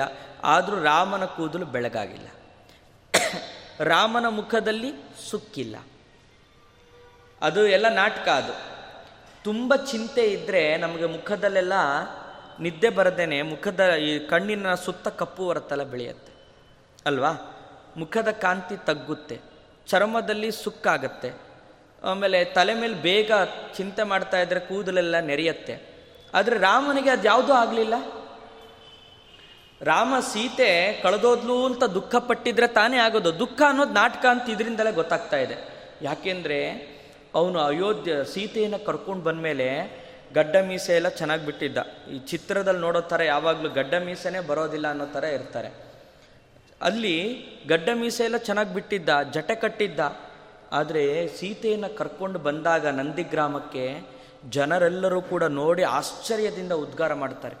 ಅಲ್ಲ, ರಾಜಕುಮಾರನಾದ ರಾಮ ನಾಡಿನಿಂದ ಕಾಡಿಗೆ ಹೋದಾಗ ಎಷ್ಟು ಮುದ್ದಾಗಿದ್ದ, ಈಗ ಕಾಡಿನಿಂದ ನಾಡಿಗೆ ಬಂದಾಗಲೂ ಅಷ್ಟೇ ಮುದ್ದಾಗಿದ್ದಾನಲ್ಲ ಏನೇನು ಅಂತ ಆಶ್ಚರ್ಯದಿಂದ ನೋಡಿದ್ರು ಆಗ ರಾಮನ ಮೈ ಮೇಲೆ ಬೆಲೆ ಬಾಳುವ ಆಭರಣಗಳಿರಲಿಲ್ಲ, ಪಟ್ಟೆ ಪೀತಾಂಬರಗಳಿರಲಿಲ್ಲ, ಅವನೇನು ಸುಗಂಧ ದ್ರವ್ಯಗಳನ್ನು ತನ್ನ ದೇಹಕ್ಕೆ ಚುಮುಕಿಸಿಕೊಂಡಿರಲಿಲ್ಲ, ಏನಿಲ್ಲ.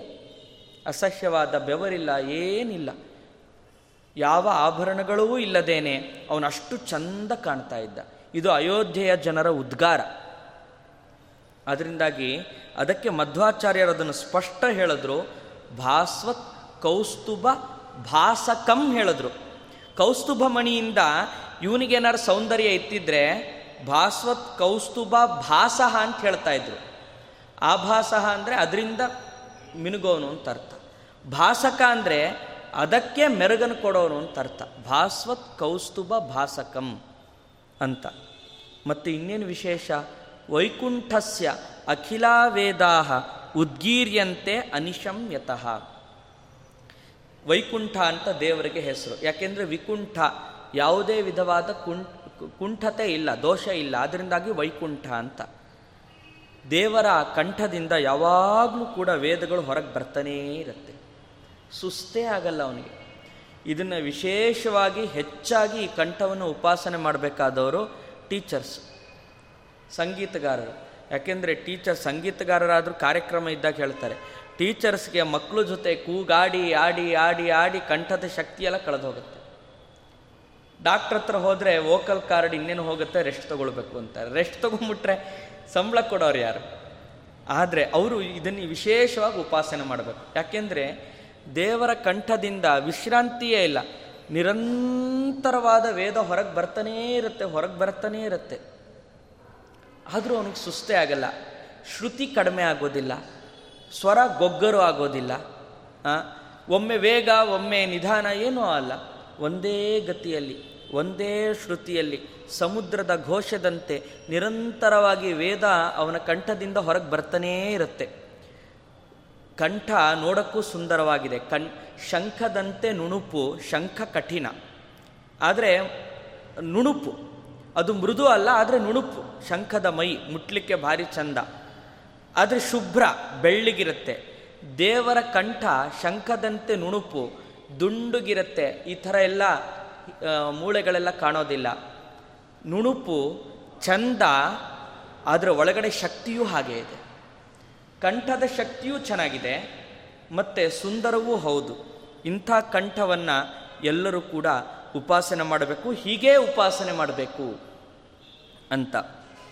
ಇನ್ನು ಸ್ಮರೇತ ಯಾಮಿನೀನಾಥ ಸಹಸ್ರ ಮಿತಕಾಂತಿಮತ್ ಭವತಾ ಪಾಪನೋ ದೀಢ್ಯಂ ಶ್ರೀಪತೇರ್ ಮುಖಪಂಕಜಂ. ಇನ್ನು ದೇವರ ಮುಖಕಮಲವನ್ನು ಯಾವಾಗಲೂ ಕೂಡ ಸ್ಮರಣೆ ಮಾಡಬೇಕು. ದೇವರ ಮುಖವು ಕಮಲದಷ್ಟೇ ಚಂದ. ಏನದು ವಿಶೇಷ ಅಂದರೆ ಯಾಮಿನೀನಾಥ ಸಹಸ್ರ ಮಿತಕಾಂತಿಮತ್ ಯಾಮಿನಿ ಅಂತಂದ್ರೆ ರಾತ್ರಿ ಅಂತ. ನಾಥ ಅಂದರೆ ಒಡೆಯ. ರಾತ್ರಿಗೆ ಒಡೆಯ ಯಾರು? ಚಂದ್ರ. ಒಬ್ಬ ಚಂದ್ರನೇ ಭಾರಿ ಬೆಳಕನ್ನು ಕೊಡ್ತಾನೆ. ಹುಣ್ಣಿಮೆಯ ಶುಕ್ಲ ಪಕ್ಷದಲ್ಲಿ ಒಬ್ಬ ಚಂದ್ರನೇ ಭಾರಿ ಬೆಳಕನ್ನು ಕೊಡ್ತಾನೆ. ಇನ್ನು ಯಾಮಿನೀನಾಥ ಸಹಸ್ರ. ಸಾವಿರ ಚಂದ್ರರು ಒಟ್ಟಿಗೆ ಉದಯಿಸಿದ್ರೆ ಏನೊಂದು ಸೌಂದರ್ಯ ಏನೊಂದು ಬೆಳಕಿರುತ್ತೆ, ಆ ಬೆಳಕನ್ನು ದೇವರು ಮೀರಿಸ್ತಾನೆ. ಅಮಿತ ಕಾಂತಿ ಮತ್ತು. ಮಿತ ಅಂತಂದರೆ ಅದಕ್ಕೊಂದು ಕೊನೆ ಇದೆ ಅಂತ ಅರ್ಥ. ಮಿತಿ ಇದೆ ಅಂತ ಅರ್ಥ. ಅಮಿತ ಅಂದರೆ ಅದಕ್ಕೆ ಕೊನೆಯೇ ಇಲ್ಲ ಅಂತ ಅರ್ಥ.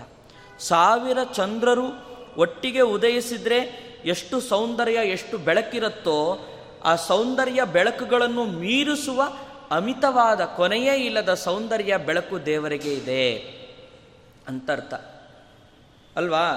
ಚಂದ್ರನ, ನೋಡಿ, ಅಮಾವಾಸ್ಯ ದಿನ ಭಾರಿ ಕತ್ತಲಿರುತ್ತೆ. ನಮಗೀಗ ಚಂದ್ರನ ಬೆಳಕಿನ ಲಾಭವೇ ನಮಗೆ ಗೊತ್ತಿಲ್ಲ. ಅಷ್ಟು ದುರದೃಷ್ಟವಂತರಾಗ್ಬಿಟ್ಟಿದ್ದೇವೆ. ಯಾಕೆಂದ್ರೆ ರಸ್ತೆಲೆಲ್ಲ ಬೇಕಾದಷ್ಟು ಕಣ್ಣು ಕುಕ್ಕೋ ಬಲ್ಪ್ಗಳಿರುತ್ತೆ. ಹಳೆ ಕಾಲದವ್ರಿಗೆ ಗೊತ್ತು. ಶರದ್ ಋತು ಬಂದರೆ ಸಾಕು. ಶ ಋತುಗಳಲ್ಲಿ ಶರದ್ ಋತುವಿನ ಹುಣ್ಣಿಮೆ ಅಂತಂದರೆ ಭಾರಿ ಚಂದ. ಚಂದ್ರನ ಬೆಳಕು ಭಾರಿ ಇರುತ್ತೆ. ಶರತ್ಕಾಲದ ಹುಣ್ಣಿಮೆ ಯಾವಾಗಲೂ ತಗೊಳ್ತಾರೆ. ಎಲ್ಲ ಕವಿಗಳು ಕೂಡ ಶರದ್ ಋತುವಿನ ಬೆಳದಿಂಗಳನ್ನು ತಮ್ಮ ಕಾವ್ಯಕ್ಕೆ ಬಳಸ್ಕೊಳ್ತಾರೆ. ತಮ್ಮ ಕಾವ್ಯದ ನಾಯಕಿಯನ್ನೋ, ನಾಯಕನನ್ನೋ ಹೊಗಳಬೇಕಾದ್ರೆ ಶರತ್ಕಾಲದ ಚಂದ್ರನಂತೆ ಚೆನ್ನಾಗಿರ್ತಾರೆ ಅಂತ ಹೇಳ್ತಾರೆ. ಶರತ್ಕಾಲದ ಚಂದ್ರ ಭಾರಿ ಚಂದ. ಅದಕ್ಕೋಸ್ಕರ ಅವಾಗಲೇ ಬೆಳದಿಂಗಳೂಟ ಅಂತ ಹಳೆ ಕಾಲದಲ್ಲಿ ಮಾಡ್ತಾಯಿದ್ರು ನಗರದಿಂದ, ಊರಿನಿಂದ ಹೊರಗೆ, ತೋಟದ ಮಧ್ಯೆಯೋ, ಕಾಡಿನ ಮಧ್ಯೆಯೋ ಒಂದು ವನಭೋಜನ ಮಾಡಿ ಬರ್ತಾ ಇದ್ರು. ಆಗ ಯಾವ ಬೆಳಕು ದೀಪ ಎಲ್ಲ ತಗೊಂಡು ಹೋಗ್ತಾ ಇರಲಿಲ್ಲ. ಕರೆಂಟ್ ಬಲ್ಪ್ ಇರಲಿಲ್ಲ, ಏನಿಲ್ಲ. ಸಹಜವಾಗಿ ಚಂದ್ರನ ಬೆಳಕು. ಚಂದ್ರನ ಅಷ್ಟು ಬೆಳಕು ಕೊಟ್ಟರು ಕೂಡ ಮೈ ಸುಡೋಲ್ಲ. ತಂಪು. ಚಂದ್ರನ ಬೆಳಕು ತಂಪು, ಮೈ ಸುಡೋಲ್ಲ. ಆದರೆ ಬೆಳಕು ಮಾತ್ರ ಭಾರಿ ಬರ್ತಾ ಇರುತ್ತೆ. ಹಾಗೆ ದೇವರು ಸಾವಿರ ಚಂದ್ರರನ್ನೂ ಮೀರುವ ಬೆಳಕನ್ನು ಚೆಲ್ತಾ ಇದ್ರು ಕೂಡ ದೇವರ ಮುಖ ಮೈ ಸುಡೋದಿಲ್ಲ. ಕಣ್ಣಿಗೆ ಬಹಳ ತಂಪು ತಂಪು ತಂಪು. ನೋಡಿ, ಸಾಮಾನ್ಯ ಲೈಟ್ ಆರಿಸಿರ್ತಾರೆ, ಮಲಗಿರ್ತಾರೆ. ಇನ್ನೂ ನಿದ್ದೆ ಹತ್ತಿರಲ್ಲ. ನಿದ್ದೆ ಹತ್ತುತ್ತಾ ಇರುತ್ತೆ. ಆಗ ಬಂದು ಯಾರು ದೀಪ ಹಾಕಿದ್ರೆ ಎಲ್ಲರೂ ಸಿಡುಕ್ತಾರೆ, ದೀಪ ಆರಿಸು ಅಂತ. ಟ್ಯೂಬ್ ಲೈಟಿನ ಬೆಳಕು ಕಣ್ ಚುಚ್ಚತ್ತೆ. ಆದರೆ, ಚಂದ್ರನ ಬೆಳಕು ಕಣ್ ಚುಚ್ಚಲ್ಲ. ಯಾಕೆಂದರೆ, ಚಂದ್ರನಲ್ಲಿ ಅಂತರ್ಯಾಮಿಯಾದ ಧನ್ವಂತರಿ ಇದ್ದಾನೆ. ಮತ್ತು ದೇವರ ಅದಕ್ಕಿಂತ ಸಾವಿರ ಬೆಳಕನ್ನು ಚೆಲ್ಲುವ, ಅಮಿತವಾದ ಬೆಳಕನ್ನು ಚೆಲ್ಲುವ ದೇವರ ಮುಖವೂ ಕೂಡ ಕಣ್ಚುಚ್ಚಲ್ಲ. ದೇವರ ವಿಚಿತ್ರ ಶಕ್ತಿ ಅದು. ಅಚಿಂತ್ಯ, ನಾವು ಯೋಚನೆ ಮಾಡಲಿಕ್ಕೂ ಸಾಧ್ಯ ಇಲ್ಲ. ಅದ್ಭುತವಾದ ಶಕ್ತಿ. ವಿರುದ್ಧವಾದ ಎರಡು ಗುಣಗಳು. ಅಷ್ಟು ಬೆಳಕು ಬರುತ್ತೆ, ಆದರೆ ಕಣ್ಚುಚ್ಚಲ್ಲ. ಒಂದೇ ವಿಶ್ವರೂಪ, ದುರ್ಯೋಧನ, ಶಕುನಿ, ದುಶಾಸನ, ಕರ್ಣ, ಇವರೆಲ್ಲರಿಗೂ ಕಣ್ಚುಚ್ಚುತ್ತು. ಭೀಷ್ಮ, ದ್ರೋಣ, ಧೃತರಾಷ್ಟ್ರನಿಗೂ ಕೂಡ ಕಣ್ಚುಚ್ಚಲಿಲ್ಲ. ಆರಾಮಾಗಿ ನೋಡ್ತಾ ಇದ್ರು. ಇದು ವಿಚಿತ್ರ ದೇವರದ್ದು. ಆಮೇಲೆ ಭವತಾ ಪಾಪನೋ ದೀಢ್ಯಂ ಸಂಸಾರದ ತಾಪದಿಂದ ಏನು ಬಹಳ ನೊಂದಿರ್ತಾರೆ ಅದೆಲ್ಲ ಪರಿಹಾರ ಮಾಡೋದಕ್ಕೆ ಭಾರೀ ಶಕ್ತಿ ಇದೆ. ಸಮರ್ಥವಾಗಿದೆ. ಭವತಾಪ ಅಪನೋದ ಈಡ್ಯ. ಸಂಸಾರದ ಕಷ್ಟಗಳನ್ನೆಲ್ಲ ಓಡಿಸೋದ್ರಲ್ಲಿ ಈ ಮುಖ ಬಹಳ, ದೇವರ ಮುಖವನ್ನು ನೋಡಿಬಿಟ್ರೆ ಸಾಕು, ಬಹಳ ಸಂತೋಷ ಆಗುತ್ತೆ. ನಮಗೆ ಸಾಮಾನ್ಯ ದೇವರ ಪ್ರತಿಮೆಯಲ್ಲೇ ಈ ಆನಂದವನ್ನು ಕಾಣ್ತೀವಿ. ಇನ್ನು ದೇವರೇ ಕಂಡುಬಿಟ್ರೆ, ತಿರುಪತಿ ತಿಮ್ಮಪ್ಪ ನೋಡಿದ್ರೆ ಎಲ್ಲರೂ ತಮ್ಮ ಕಷ್ಟವನ್ನು ಮರಿತಾರೆ. ಉಡುಪಿ ಕೃಷ್ಣನನ್ನು ನೋಡಿದ್ರಂತೂ ಸವೆದ ಮೂರ್ತಿಯಲ್ಲೂ ಕೂಡ ಅಷ್ಟೊಂದು ಸೌಂದರ್ಯ. ಯಾಕೆಂದರೆ ಮಧ್ವಾಚಾರ್ಯರು ತಾವು ಧ್ಯಾನ ಮಾಡಿ ಆ ಮೂರ್ತಿಯನ್ನು ಪ್ರತಿಷ್ಠೆ ಮಾಡಿ ಸವೆದ ಮೂರ್ತಿಯಲ್ಲೂ ಅಷ್ಟೊಂದು ಸೌಂದರ್ಯ. ಮೂರ್ತಿಯಲ್ಲೇ ಇಷ್ಟೊಂದು ಸೌಂದರ್ಯ ಇರಬೇಕಾದ್ರೆ ನಮಗೆ ನಿಜವಾದ ದೇವರನ್ನು ನೋಡಿದ್ರೆ ಭವದ ತಾಪ ಏನಿದೆ, ಕಷ್ಟಗಳು, ಅದನ್ನು ಅಪನೋದ ಓಡಿಸೋದ್ರಲ್ಲಿ ಇದು ಬಹಳ ಈಡ್ಯ, ಸಮರ್ಥವಾಗಿದೆ. ಇನ್ ಹೀಗೆ ದೇವರ ಮುಖಕಮಲವನ್ನು ನಾವು ಚಿಂತಿಸಬೇಕು. ಕುಂತಿ ಕಷ್ಟವನ್ನು ಮರಿತಾ ಇದ್ಲು. ದ್ರೌಪದಿ ಕಷ್ಟವನ್ನು ಮರಿತಾ ಇದ್ಲು. ಪಾಂಡವರು ಕಷ್ಟವನ್ನು ಮರಿತಾ ಇದ್ರು. ಶಬರಿ ಕಷ್ಟವನ್ನು ಮರೆತಲು. ಶರಭಂಗರು ಹೀಗೆ ಎಷ್ಟು ಜನ ನಿದರ್ಶನ ಬೇಕು. ಅದರಿಂದಾಗಿ ದೇವರ ಮುಖಕಮಲವನ್ನು ನಾವು ಯೋಚನೆ ಮಾಡಬೇಕಾದ್ರೆ ಈ ಗುಣಗಳೆಲ್ಲ ನೆನಪಿಗೆ ಬರಬೇಕು. ಇನ್ನು ಪೂರ್ಣಾನನ್ಯ ಸುಖೋದ್ಭಾಸಿ ಮಂದಸ್ಮಿತಂ ಅಧೀಶಿತು ಗೋವಿಂದಸ್ಯ ಸದಾ ಚಿಂತ್ಯಂ ನಿತ್ಯಾನಂದ ಪದಪ್ರದಂ ಇನ್ನು ದೇವರ ಮುಗುಳ್ನಗೆಯನ್ನು ನೆನಿಬೇಕು. ದೇವರ ಮುಗುಳುನಗೆ ಅದೇನು? ಪೂರ್ಣ ಅನನ್ಯ ಸುಖೋದ್ಭಾಸಿ ದೇವರು ಮುಗುಳು ನಗುತ್ತಾ ಇದ್ದಾನೆ ಅಂದರೆ ನಮಗೆ ಗೊತ್ತಾಗತ್ತೆ ದೇವರಲ್ಲಿ ಯಾರಲ್ಲೂ ಇರದ ಪರಿಪೂರ್ಣವಾದ ಸುಖ ದೇವರಿಗೆ ಇದೆ. ದುಃಖದ ಸ್ಪರ್ಶವೂ ಇಲ್ಲದ, ಪರಿಪೂರ್ಣವಾದ, ಬೇರೆ ಯಾರಲ್ಲೂ ಕಾಣದ ಪರಿಪೂರ್ಣವಾದ ಸುಖ ದೇವರಿಗೆ ಇದೆ ಅನ್ನೋದನ್ನು ಆ ಮುಗುಳು ನಗು ಉದ್ಭಾಸಿ ಹೇಳ್ತಾ ಇರುತ್ತೆ. ಹೌದು, ನಗು ಮಾತಾಡತ್ತೆ, ಕಣ್ಣು ಮಾತಾಡತ್ತೆ, ಖಂಡಿತ ಕಣ್ಣು ಮಾತಾಡತ್ತೆ. ಯಾರು ಕೇಳಿದ್ರೆ, ಚೆನ್ನಾಗಿದ್ದೀರಾ? ಚೆನ್ನಾಗಿ. ಆಮೇಲೆ ಆ ಕಡೆ ಹೋದ್ಮೇಲೆ, ಯಾಕೋ ಅವ್ರ ನಗುನಲ್ಲಿ ಅಷ್ಟೊಂದು ಉಲ್ಲಾಸ ಇರಲಿಲ್ಲ. ಪಾಪ ಏನೋ ಕಷ್ಟ ಅನ್ಸತ್ತೆ, ಒಂಥರ ನಗ್ತಾರೆ. ನಗು ನಮ್ಮ ಸುಖವನ್ನು ದುಃಖವನ್ನು ಹೇಳುತ್ತೆ. ಬಾಯಿ ಹೇಳ್ಬೋದು, ಚೆನ್ನಾಗಿದೆ. ಬಾಯಿ ಹೇಳ್ಬೋದು, ಆದರೆ ಒಬ್ಬ ನಗು ಮತ್ತು ಕಣ್ಣು ಎಲ್ಲ ನಮ್ಮ ಸುಖವನ್ನು ದುಃಖವನ್ನು ಅದು ಎದುರುಗಡೆ ಇರೋರಿಗೆ ಗೊತ್ತಾಗಿಸ್ತಾ ಇರುತ್ತೆ. ಆದರೆ ದೇವರ ಮುಗುಳು ನಗೆಯನ್ನು ನೋಡಿದ್ರೆ ಪೂರ್ಣ ಅನನ್ಯ ಸುಖ ಉದ್ಭಾಸಿ. ಅನನ್ಯ ಅಂದರೆ ಬೇರೆಯವರಲ್ಲಿ ಇಲ್ಲದ, ಅನ್ಯರಲ್ಲಿ ಇಲ್ಲದ ಪೂರ್ಣವಾದ ಸುಖವನ್ನು ತೋರಿಸ್ತಾ ಇದೆ. ಅವನಿಗೆ ದುಃಖವೇ ಇಲ್ಲ ಅಂತ ಗೊತ್ತಾಗತ್ತೆ. ಅಂಥ ಗೋವಿಂದನ ಮುಗುಳು ನಗೆಯನ್ನ ಗೋವಿಂದಸ್ಯ ಸದಾ ಚಿಂತ್ಯ. ದೇವರ ಮುಗುಳು ನಗೆಯನ್ನು ಯಾವಾಗಲೂ ಕೂಡ ಸ್ಮರಣೆ ಮಾಡಬೇಕು. ಯಾಕೆ ಅಂದರೆ ನಿತ್ಯ ಆನಂದ ಪದಪ್ರದಂ. ನಿತ್ಯವೂ ನಮಗೆ ಆನಂದವನ್ನು ಕೊಡುವ ವೈಕುಂಠವನ್ನು ಅದು ಕೊಡುತ್ತೆ. ದೇವರ ಮುಗುಳು ನಗೆಯನ್ನು ಈ ಥರ ನಾವು ಉಪಾಸನೆ ಮಾಡಿದ್ರೆ ನಮ್ಗೆ ಯಾವುದೇ ವಿಧವಾದ ಕಷ್ಟ ಬರಲಿ, ಯಾರೇ ಅವಮಾನ ಮಾಡಲಿ ನಾವಂತೂ ನಗತಾ ನಗತಾ ಅದನ್ನು ಸ್ವೀಕಾರ ಮಾಡ್ತೀವಿ. ಮುಂದೆ ದೇವರ ಲೋಕದಲ್ಲಿ ನಾವು ಅದೇ ರೀತಿಯಾದ ಆನಂದವನ್ನು ಉಣ್ಣುತ್ತೀವಿ. ಈ ರೀತಿಯಾಗಿ ದೇವರ ಮುಗುಳನಿಗೆಯನ್ನು ನಾವು ಉಪಾಸನೆ ಮಾಡಬೇಕು. ಇನ್ನು ದೇವರ ಕಣ್ಣೋಟವನ್ನು ನಾವು ಸ್ಮರಣೆ ಮಾಡಬೇಕು. ಹೇಗೆ ಚಿಂತನೆ ಮಾಡಬೇಕು, ಧ್ಯಾನ ಮಾಡಬೇಕು? ಸ್ಮರಾಮಿ ಭವಸಂತಾಪ ಹಾನಿದ ಅಮೃತ ಸಾಗರಂ ಪೂರ್ಣಾನಂದಸ್ಯ ರಾಮಸ್ಯ ಸಾನುರಾಗಾವಲೋಕನಂ. ಇನ್ನು ಯಾವಾಗಲೂ ಆನಂದದಿಂದ ಇರುವ ರಾಮ, ರಾಮನಿಗೆ ದುಃಖ ಇಲ್ಲ. ಮಧ್ವಾಚಾರ್ಯ ಹೇಳಿದ್ದಾರೆ, ಪೂರ್ಣಾನಂದಸ್ಯ ರಾಮಸ್ಯ ಸಾನುರಾಗ ಅವಲೋಕನಂ. ಪ್ರೀತಿ ತುಂಬಿದ, ಅನುರಾಗದಿಂದ ಕೂಡಿದ ಸಾನುರಾಗ, ಅನುರಾಗದಿಂದ ಕೂಡಿದ ಕಣ್ಣೋಟವನ್ನು ಯಾವಾಗಲೂ ಉಪಾಸನೆ ಮಾಡಬೇಕು. ಅದು ಎಂಥದ್ದು ಅಂದರೆ ಭವಸಂತಾಪ ಹಾನಿದ ಅಮೃತ ಸಾಗರಂ. ಸಂಸಾರದ ಕಷ್ಟ ಏನಿದೆ, ಅದನ್ನು ಪರಿಹಾ, ಅದಕ್ಕೆ ಹಾನಿಯನ್ನು ತಂದು ಕೊಡತ್ತೆ.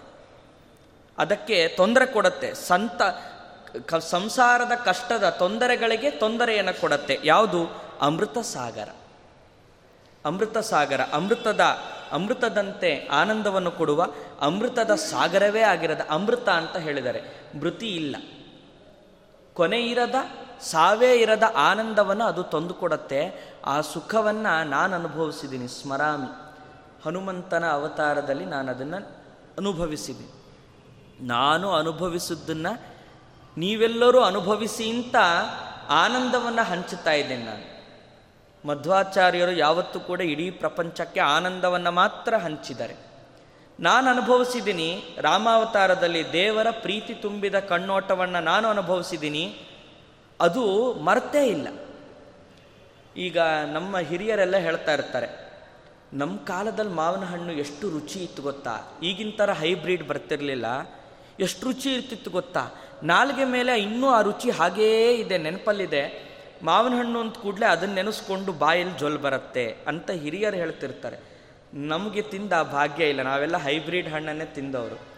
ಆದರೆ ಹಿರಿಯರು ಹೇಳ್ತಾರೆ, ಯಾವಾಗ ನೆನಪಿರುತ್ತೆ? ಬಹಳ ಅಪರೂಪವಾಗಿದ್ದರೆ ನೆನಪಿರುತ್ತೆ. ಹಾಗೆ ಆ ರಾಮನ ತ್ರೇತ್ ಇಪ್ಪತ್ನಾಲ್ಕನೇ ತ್ರೇತಾಯುಗದಲ್ಲಿ ಅನುಭವಿಸಿದ ರಾಮನ ಪ್ರೀತಿ ತುಂಬಿದ ನೋಟ ಇಪ್ಪತ್ತೆಂಟನೇ ಕಲಿಯುಗದಲ್ಲೂ ಮಧ್ವಾಚಾರ್ಯಗೆ ನೆನಪಿರಬೇಕಾದ್ರೆ ಎಂಥ ಅಪೂರ್ವ. ಯಾರಲ್ಲೂ ಇಲ್ಲ ಅದು. ಅದರಿಂದಾಗಿ ಅಂಥ ಈ ರೀತಿಯಾಗಿ ದೇವರ ಕಣ್ಣೋಟವನ್ನು ನಾವು ಅನುಭವಿಸಬೇಕು. ಇನ್ನು ಧ್ಯಾಯೇತ್ ಅಜಸ್ರಮೀಶಸ್ಯ ಪದ್ಮಜಾದಿ ಪ್ರತೀಕ್ಷಿತಂ ಭ್ರೂಭಂಗಂ ಪಾರಮೇಷ್ಠ್ಯಾದಿ ಪದದಾಯಿ ವಿಮುಕ್ತಿದಂ. ಇನ್ನು ದೇವರ ಭ್ರೂಭಂಗ ಹುಬ್ಬಿನ ವಿಲಾಸವನ್ನು ನಾವು ಉಪಾಸನೆ ಮಾಡಬೇಕು. ಹೇಗೆ ಉಪಾಸನೆ ಮಾಡಬೇಕು ಅಂದರೆ ಆ ಹುಬ್ಬಿನ ವಿಲಾಸ ಇದೆಯಲ್ಲ, ಅದು ಪದ್ಮಜಾದಿ ಪ್ರತೀಕ್ಷಿತಂ. ಪದ್ಮಜ ಅಂದರೆ ಕಮಲದಲ್ಲಿ ಹುಟ್ಟಿದ ಬ್ರಹ್ಮ. ಅವನು ಶಿವ, ಇಂದ್ರ, ಚಂದ್ರ, ಯಮ, ನಿವೃತ್ತಿ, ಕುಬೇರ, ಎಲ್ಲರೂ ಕೂಡ ದೇವರ ಆ ಹುಬ್ಬಿನ ವಿಲಾಸಕ್ಕಾಗಿ ಕಾಯ್ತಾ ಇರ್ತಾರೆ. ಅದನ್ನು ನೋಡಿ ಸಂತೋಷ ಪಡ್ತಾರೆ. ಪದ್ಮಜಾದಿ ಪ್ರತೀಕ್ಷಿತಂ. ಅದು ನೋಡಬೇಕು ಅಂತ ಕಾಯ್ತಾ ಇರ್ತಾರೆ. ಮತ್ತೆ ಇನ್ನೇನು ಪಾರಮೇಷ್ಠ್ಯಾದಿ ಪದದಾಯಿ ವಿಮುಕ್ತಿದಂ. ಪಾರಮ್ ಪರಮೇಷ್ಠಿ ಅಂತಂದ್ರೆ ಬ್ರಹ್ಮದೇವರಿಗೆ ಪರಮೇಷ್ಠಿ ಅಂತ ಹೆಸರು. ಪಾರಮೇಷ್ಠ್ಯ ಅಂದ್ರೆ ಬ್ರಹ್ಮ ಪದವಿ ಬ್ರಹ್ಮ ಪದವಿಯೇ ಮುಂತಾದ ಅನೇಕ ದೊಡ್ಡ ದೊಡ್ಡ ಸ್ಥಾನಗಳನ್ನು ಇದು ಕೊಡುತ್ತೆ. ದೇವರ ಹುಬ್ಬಿನ ವಿಲಾಸ ಅದು ನೋಡಿದ್ರೆ ಸಾಕು. ಹುಬ್ಬಿನ ವಿಲಾಸ. ಅಂತ ದೊಡ್ಡ ದೊಡ್ಡ ಪದವಿಗಳನ್ನು ಕೊಡುತ್ತೆ. ಅವರವ್ರ ಯೋಗ್ಯತೆಗೆ ತಕ್ಕಂತೆ. ಬ್ರಹ್ಮನಿಗೆ ಬ್ರಹ್ಮ ಪದವಿ ಸಿಕ್ಕಿದ್ದು ಈ ಹುಬ್ಬಿನ ಕುಣಿತದಿಂದಲೇ. ಶಿವನಿಗೆ ಶಿವನ ಪದವಿ ಸಿಕ್ಕಿದ್ದು ದೇವರ ಈ ಹುಬ್ಬಿನ ವಿಲಾಸದಿಂದಲೇ. ಶೇಷನಿಗೆ ಶೇಷ ಪದವಿ, ಗರುಡನಿಗೆ ದೇವರನ್ನು ಹೊರುವ ಒಂದು ಭಾಗ್ಯ, ಎಲ್ಲ ಇಂದ್ರನಿಗೆ ಮೂರು ಲೋಕದ ಪದವಿ. ಹೀಗೆ ಎಲ್ಲರ ಬಲಿಗೆ, ಬಲಿಚಕ್ರವರ್ತಿಗೆ ರಸಾತಳದ ಲೋಕಾಧಿಪತ್ಯ, ಇವೆಲ್ಲವೂ ಕೂಡ ದೇವರ ಹುಬ್ಬಿನ ವಿಲಾಸದಿಂದ ಸಿಕ್ಕಿದೆ. ಈ ರೀತಿಯಾಗಿ ದೇವರನ್ನು ಉಪಾಸನೆ ಮಾಡಬೇಕು. ಧ್ಯಾಯೇತ್. ಅಜಸ್ರಮ್ ಅಂದರೆ ಯಾವಾಗಲೂ ಯಾವಾಗಲೂ ಇದೇ ರೀತಿ ಉಪಾಸನೆ ಮಾಡಬೇಕು. ಅಲ್ಲ ಸುಮ್ಮನೆ ಹೇಳ್ತೀರಲ್ವ ನೀವು? ದೇವರ ಹುಬ್ಬಿನ ವಿಲಾಸ ನೋಡಿದ್ರೆ ಇವೆಲ್ಲ ಸಿಗತ್ತೆ ಅನ್ನೋದು ಅನುಭವಕ್ಕೆ ದೂರ ಅಲ್ವಾ? ಅಂದರೆ ವಿದ್ಯಾಮಾನ್ಯ ತೀರ್ಥರು ಈ ಶ್ಲೋಕಕ್ಕೆ ಒಳ್ಳೆ ಚಿಂತನೆಯನ್ನು ಕೊಡೋರು. ಹಿರಿಯರು, ಜ್ಞಾನಿಗಳು ಶಾಸ್ತ್ರದ ಬಗ್ಗೆ ಯಾವಾಗಲೂ ಚಿಂತನೆ ಮಾಡ್ತಾ ಇರ್ತಾರೆ. ಅವರಷ್ಟು ಅವರು ಇದ್ರ ಬಗ್ಗೆ ಏನು ಚಿಂತನೆಯನ್ನು ಕೊಟ್ಟರು ಅಂದರೆ, ಹೌದು, ದೇವರ ಹುಬ್ಬಿನ ವಿಲಾಸ ಬ್ರಹ್ಮ ಪದವಿಯನ್ನು ಕೊಡುತ್ತೆ. ಹೇಗೆ ಗೊತ್ತಾ? ನೋಡಿ ಮಹಾಭಾರತದಲ್ಲಿ ನೋಡಿ. ಏನು ಅಂದರೆ ಮಯನಿರ್ಮಿತವಾದ ಸಭೆ. ಅಲ್ಲಿಗೆ ದುರ್ಯೋಧನ ಬಂದ. ಅವನು ನೆಲವನ್ನು ನೀರು ಅಂತ ಭ್ರಮಿಸಿದ, ನೀರನ್ನು ನೆಲೆಯಂತ ಭ್ರಮಿಸಿದ ನೆಲದಲ್ಲಿ ಜಾರಿ ನೀರಿನಲ್ಲಿ ಜಾರಿ ಬಿದ್ದ, ನೆಲದಲ್ಲಿ ವಸ್ತ್ರ ಎತ್ಕೊಂಡು ಓಡಾಡಿದ. ಅಲ್ವಾ? ಗೋಡೆಯನ್ನು ದಾರಿ ಅಂತ ಭ್ರಮಿಸಿದ, ದಾರಿಯನ್ನು ಗೋಡೆ ಅಂತ ಭ್ರಮಿಸಿದ. ಹೀಗೆ ಎಲ್ಲ ಅತಿರೇಕಗಳನ್ನು ತಿಳ್ಕೊಂಡು ವಿಪರೀತ ಜ್ಞಾನ ಅವನಿಗೆ. ಎಲ್ಲ ಅತಿರೇಕಗಳನ್ನೇ ತಿಳ್ಕೊಂಡು ಅವನು ಅವಮಾನಕ್ಕೆ ತುತ್ತಾದ. ಆಗ ನಗಬೇಕು ಅಂತೇನಿರಲಿಲ್ಲ. ಆಗ ಕೃಷ್ಣ ಅಲ್ಲೇ ಇದ್ದ. ತಕ್ಷಣ ತನ್ನ ಹುಬ್ಬಿನ ವಿಲಾಸದಿಂದ ದ್ರೌಪದಿಗೆ ಸೂಚನೆ ಕೊಟ್ಟ. ದ್ರೌಪದಿ ಜೋರಾಗಿ ನಕ್ಕದ್ಲು.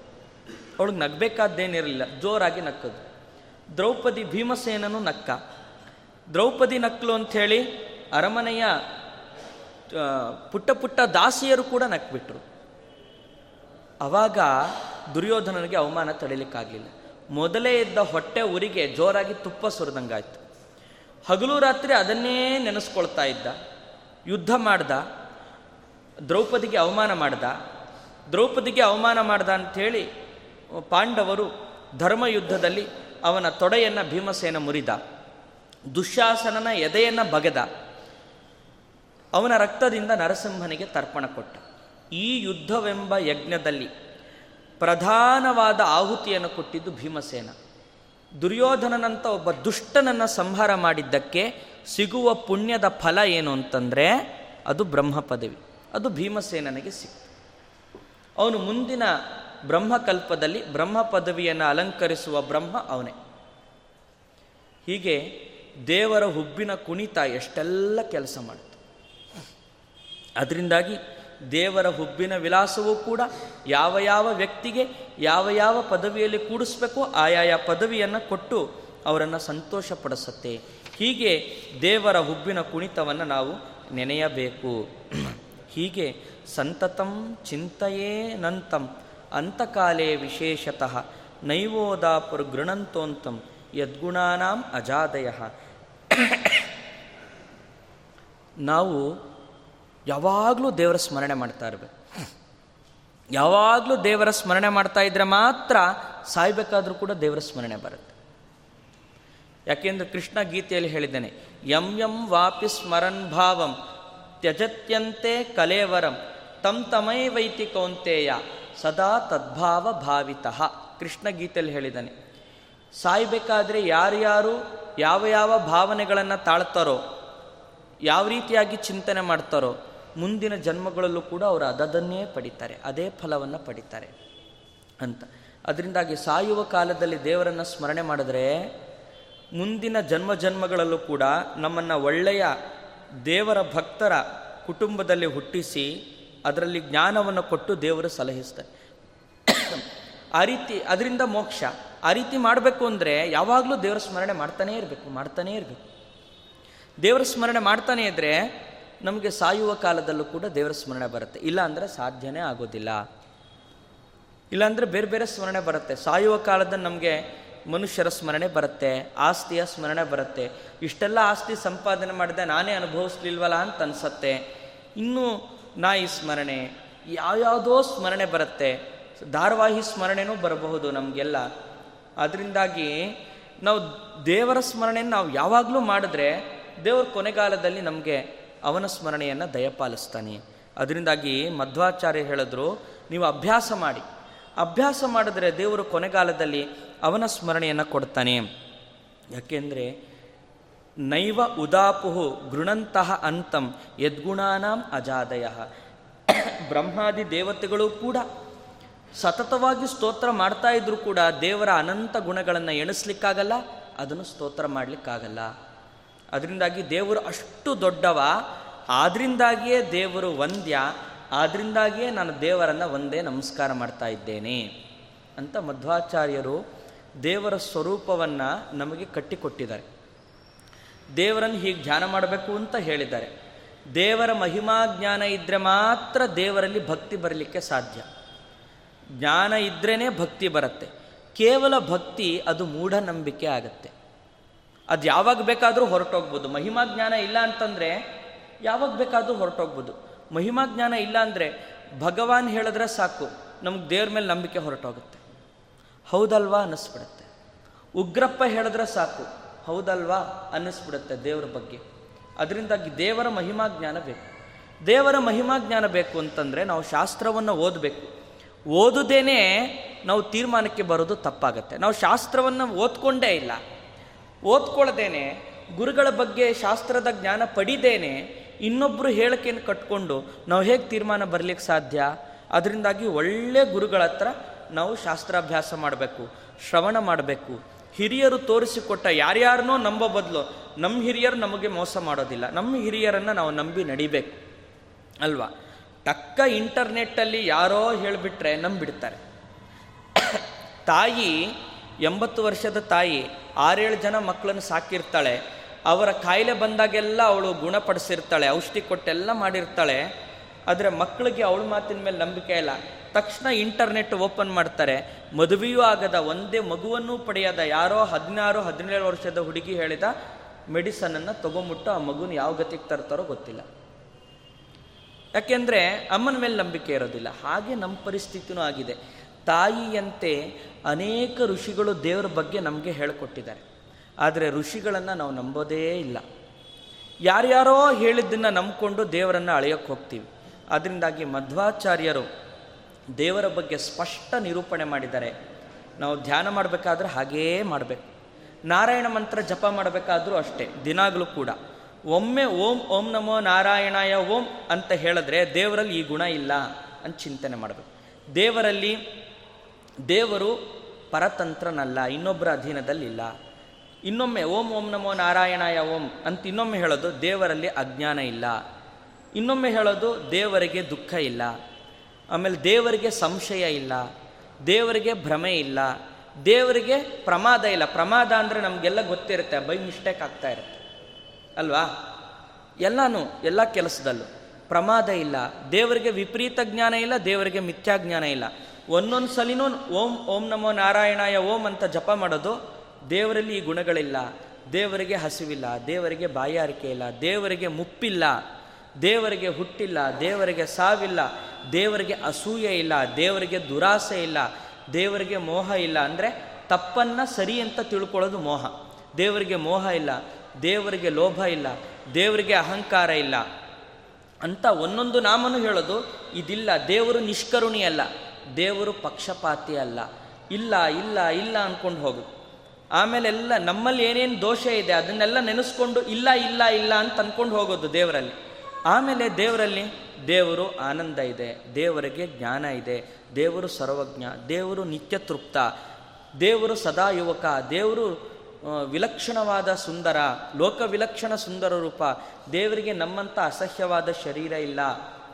ಹೀಗೆ ಒಂದೊಂದನ್ನು ದೇವರಲ್ಲಿ ಗುಣಗಳನ್ನು ಆ್ಯಡ್ ಮಾಡ್ಕೊತಾ ಹೋಗೋದು ಈ ರೀತಿಯಾಗಿ ಉಪಾಸನೆ ಮಾಡಿದ್ರೆ ದೇವರಲ್ಲಿ ಇರುವ ಎಲ್ಲ ಗುಣಗಳು ಬರದೇ ಹೋದರೂ ಕೆಲವು ಗುಣಗಳು ಸ್ವಲ್ಪನಾದರೂ ಬರುತ್ತೆ ನಮಗೆ. ಅದರಿಂದಾಗಿ ದೇವರನ್ನು ಉಪಾಸನೆ ಹೀಗೆ ಮಾಡಬೇಕು ಅಂತ ಮಧ್ವಾಚಾರ್ಯರು ತೋರಿಸ್ಕೊಟ್ಟಿದ್ದಾರೆ.